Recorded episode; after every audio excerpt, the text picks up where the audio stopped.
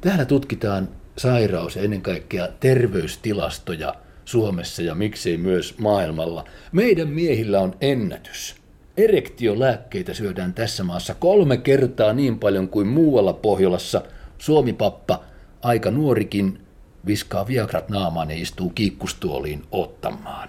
Mikä siinä Mika Gisler on, kun meillä näyttää markkinointi purevan paremmin kuin muualla?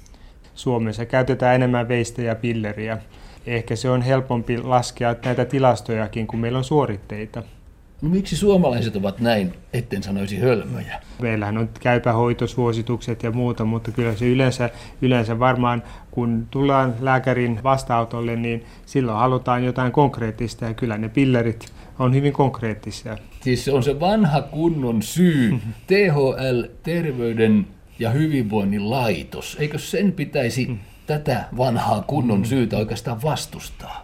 Ja kyllä, kyllä sitä huomioidaan ja tämä on erittäin tärkeää tämä mielenterveysongelmissa, koska siellä syödään paljon lääkkeitä, vaikka tiedetään, että terapiat ovat tuloksellisempiakin, mutta paljon kalliimpia. Tulokset ja raha niin on vähän epäsuhdassa. Kyllä, kyllä. 2,7 miljardia mm. euroa vuodessa valahtaa apteekin hyllyille tai kassoihin. Se on hurja luku. Täällä teidän täytyy työksenne THL miettiä, mistä on kysymys, kun terveydenhuoltoa ja hyvinvointia ajatellaan. Voisiko se siinä olla, mikä Gisler, tutkimusprofessorimme, syy johonkin, että meidän ennaltaehkäisevä työmme, siis se oikea terveydenhuolto, se on jämähtänyt jotenkin lamatilaan huolimatta äärimmäisen runsaasta ja paljosta puheesta sitä on hirveän vaikea saada esille mistään, että näitä suoritteita pystytään laskemaan, mutta, mutta sitten tämmöinen terveyden edistäminen, niin rokotukset, neuvolakäynnit, ne on helppoja. Mutta sitten kun lasketaan tämä normaali ihmisten, eli työssä käyvien ihmisten terveyden edistäminen, niin mitä se on? Sitä on joka, joka paikassa ja sitä on terveydenhoitajan vastaanotolla, lääkärin vastaanotolla, mutta ei myöskään niitä tuloksia saada minnekään tilastoihin. Onko tässä jotenkin käynyt niin, että ihmisillä on tullut nuppi tai mittari täyteen terveyspuhetta ja liikkeellä on runsaasti jopa vastaista, hmm. Vastaista ajatusta siitä, että minä en ainakaan usko, annetaan läskille ylivalta. No nyt informaatiota tosiaan tulee joka tuutista ja, ja sekä oikeaa että väärää ja THL se yritetään antaa sitä oikeaa tietoa. Tässä tietysti vaarana aina on terveyden edistämisessä, että ne, jotka jo liikkuu paljon eikä tupakoi, syö terveellisesti, niin ne miettii vielä, että vielä miten voisin olla vielä terveellisemmin. Mutta sitten ne, joiden pitäisi pikkusen miettiä, niin he eivät sitten, joko he eivät ole terveydenhuollon palveluissa, ja tämä on meillä yksi suuri ongelma. Meillä, jos et ole työterveydenhuollossa, niin ei tämmöisiä ehkäiseviä palveluita ole nelikymppiselle miehelle. Ja tähän on nyt nostettu esille, että myös niillä, jotka eivät ole työterveydenhuollon piirissä, niin heille pitäisi olla näitä säännöllisiä terveystarkastuksia. Kyllä monet, monet työpaikat luopuvat näistä säännöllisistä terveystarkastuksista säästöjen vuoksi. Ja se okay. voi olla aika lyhy- lyhytnäköistä, koska terveystarkastuksissa ne ongelmat havaitaan ajoissa, jolloin ne voidaan korjata jopa ilman lääkkeitä. Jotenkin tasoittuu tilanne, siis huonompaan ne, asemaan ne. joutuvat pikkuhiljaa sekä tänä päivänä vielä työssä olevat, että ne, jotka eivät ole työelämässä. Niin on, niin on. Ja tästä nostaisi erityisesti nämä miesten, miesten ongelmat. Eli kyllähän se on niin, että koulutetut ja varsinkin koulutetut naiset on ne ykkösryhmä, jotka ottaa uusimmat terveystottumukset ja nämä terveelliset elämäntavat käyttöön, mutta sitten, sitten mitä vähemmän on koulutusta, niin sitä vähemmän on intressiä. Ja varsinkin miehillä, niin pikkusen, pikkusen hitaammin ne trendit tulevat sinne. Mm. Jos otetaan suuret linjat, niin kyllä miehet edelleenkin tupakoi enemmän ja juo 75 prosenttia alkoholista ja niin edelleen. Että kyllä meidän miesten on skarpattava välillä. Kyllä, kyllä. Ja THL on ja olisi siinä runsaasti työsarkaa, mm. mutta se tavoittavuus, kun hmm. alkaa kyllästyttää se propaganda. Niin on. Mitä tehdä? Niin on. Ja se, sitten kun sitä tulee joka, uh, joka lehdessä sanotaan, että tee, tee tätä ja tee, tee, tee sitä, niin voi tulla vastareaktio, eli sitten aletaankin syömään epäterveellisesti. Ja en nyt usko, että kukaan alkaa tupakoimaan enää ainakaan aikuisiasta sen takia, että kun THL sanoo, että ei saa tupakoida, mutta niin. varsinkin syömisessä ja liikkumisessa voi tulla semmoinen vastareaktio. Ja kun tätä viestiä tulee, niin jos, jos lukee naisten lehtiä, niin ensinnä sanotaan, että nyt sinulla on oikeus herkutella, herkutellaan, ja, ja sitten muutaman viikon päästä on, että kuinka pääset kesäkuntoon. Että kyllä nämä viestitkin on hyvin moni, moninaisia ja ristiriitaisiakin keskenään. Ankaria sisäisiä ristiriitoja syntyy ja kun nyt jo tiedetään, että esimerkiksi syövälle altistaa jopa sähkötupakointi, hmm. niin koko ajan tiukkenee. Hmm. Niin.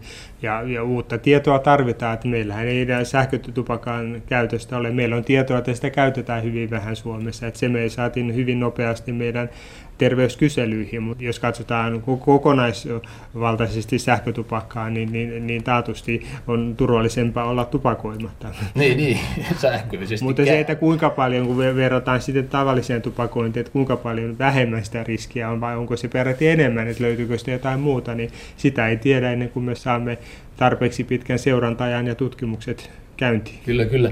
Siis ilmeisesti Mika Gisler uskot siihen, että kun sitä oikeaa tietoa riittävässä määrin kunnolla kerätään, kerätään ja kerätään, niin sitähän täällä THL riittää ja kokoushuoneissa, kuten täälläkin käsitellään, mutta miten tehdä ja toimia sen julkistamisen kanssa, jotta se kaikki ei valu siihen valtaisaan ihmisiä kyllästyttävään terveyspropagandalaariin.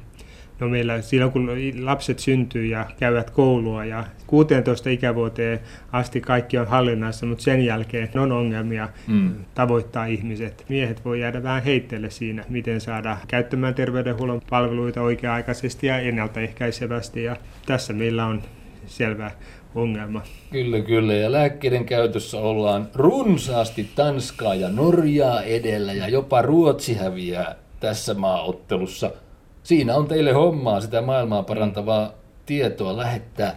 Jos vielä turhuuden markkinoilla, Mika Gisler, liikutaan ennen kuin katsotaan huonettasi, niin tulevat mieleen kauneusleikkaukset. Miten me sijoitumme siinä tilastossa?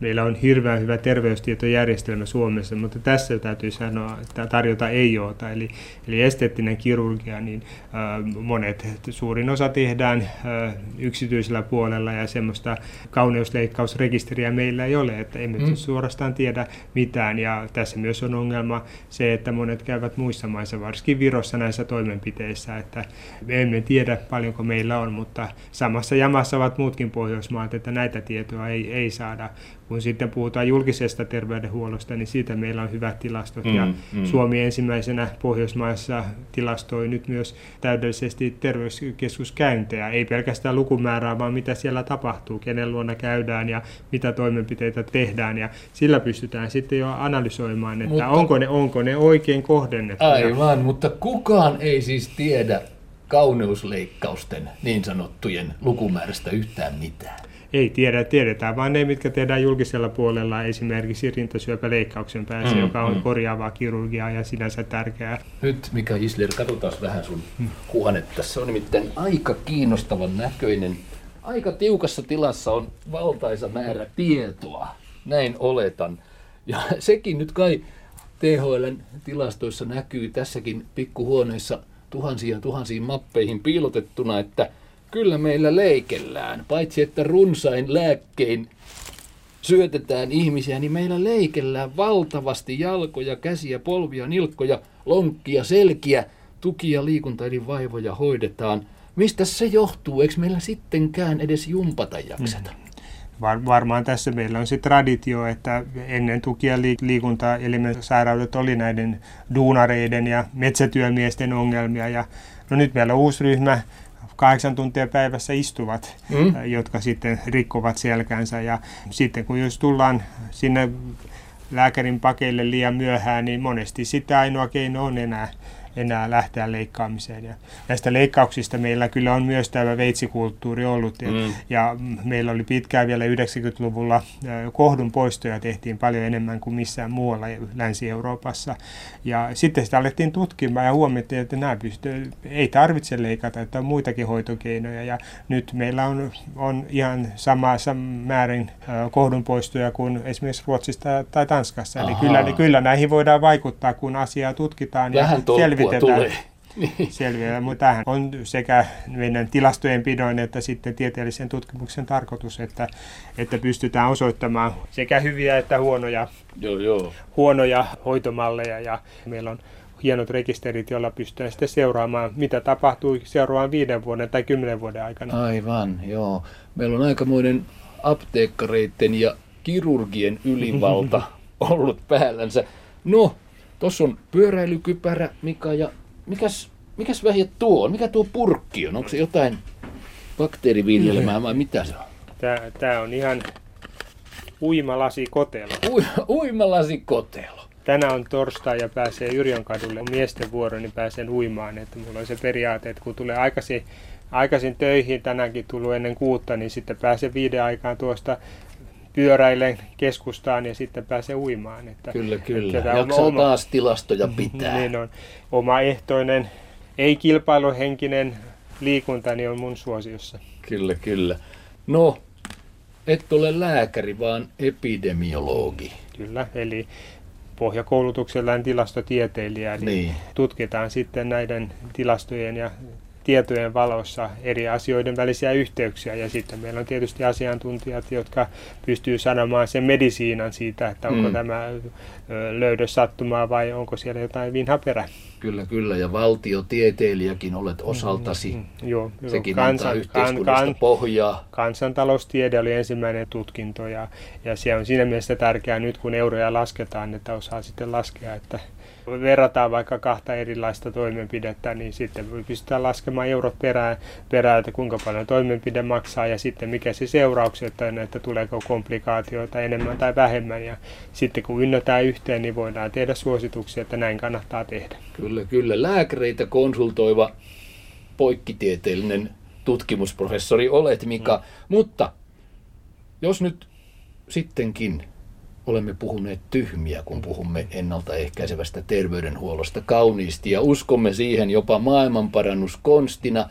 Entäs jos tulevat tilastosi vaikka viiden vuoden kuluttua osoittavat, että meillä on täällä jo tosi paha juttu mm, liikkeellä mm. joku Ebola tai muu vastaava. Voiko niin käydä? niin voi käydä. Ja, ja silloin edellisen sikainfluenssan jälkeen teimmekin tämmöisen systeemin, jolla, josta pystymme hyvin nopeasti esimerkiksi influenssan kaltaiset ongelmat saamaan meidän rekisteriin, niin saamme joka ilta tiedot terveyskeskusten keskuksissa hoidetuista tapauksissa. Ja sitten kun käyrät alkaa mennä ylöspäin, niin sitten alkaa pohtimaan, että onko se ihan tavallista flunssaa vai onko täällä sitten tulossa epidemia. Ja tässä on kansainvälinen yhteistyö on hirveän tärkeää, koska ne, kyllä ne viestit tänne pussin perille tulee sitten muualta, että tiedetään sitä odottaa.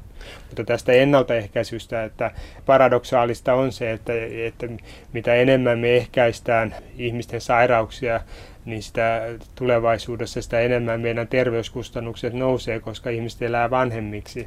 Tästä on ihan ihan tieteellinenkin tutkimus Hollannista jo 90-luvulta, että jos kaikki hollantilaiset lopettaisivat tupakoinnin, niin muutaman vuoden siinä terveyden, terveydenhuollon menot vähenevät, mutta sitten alkaa nousemaan, koska ihmiset elää sen seitsemän vuotta kauemmin ja mitä vanhemmaksi elää, niin sitä kalliimmaksi yhteiskunnalle tulee. Käytännössä tämä tarkoittaa sitä, että ehkäisevällä terveydenhuollolla on muita myönteisiä asioita ja se, että meillä tulee enemmän elämää vuosia ja vuosia elämään.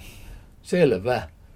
Kiitos näistä tiedoista. Voimia Mika Gisler tilastotoimintaan ja maailman parannukseen. Kiitoksia. Kiitos.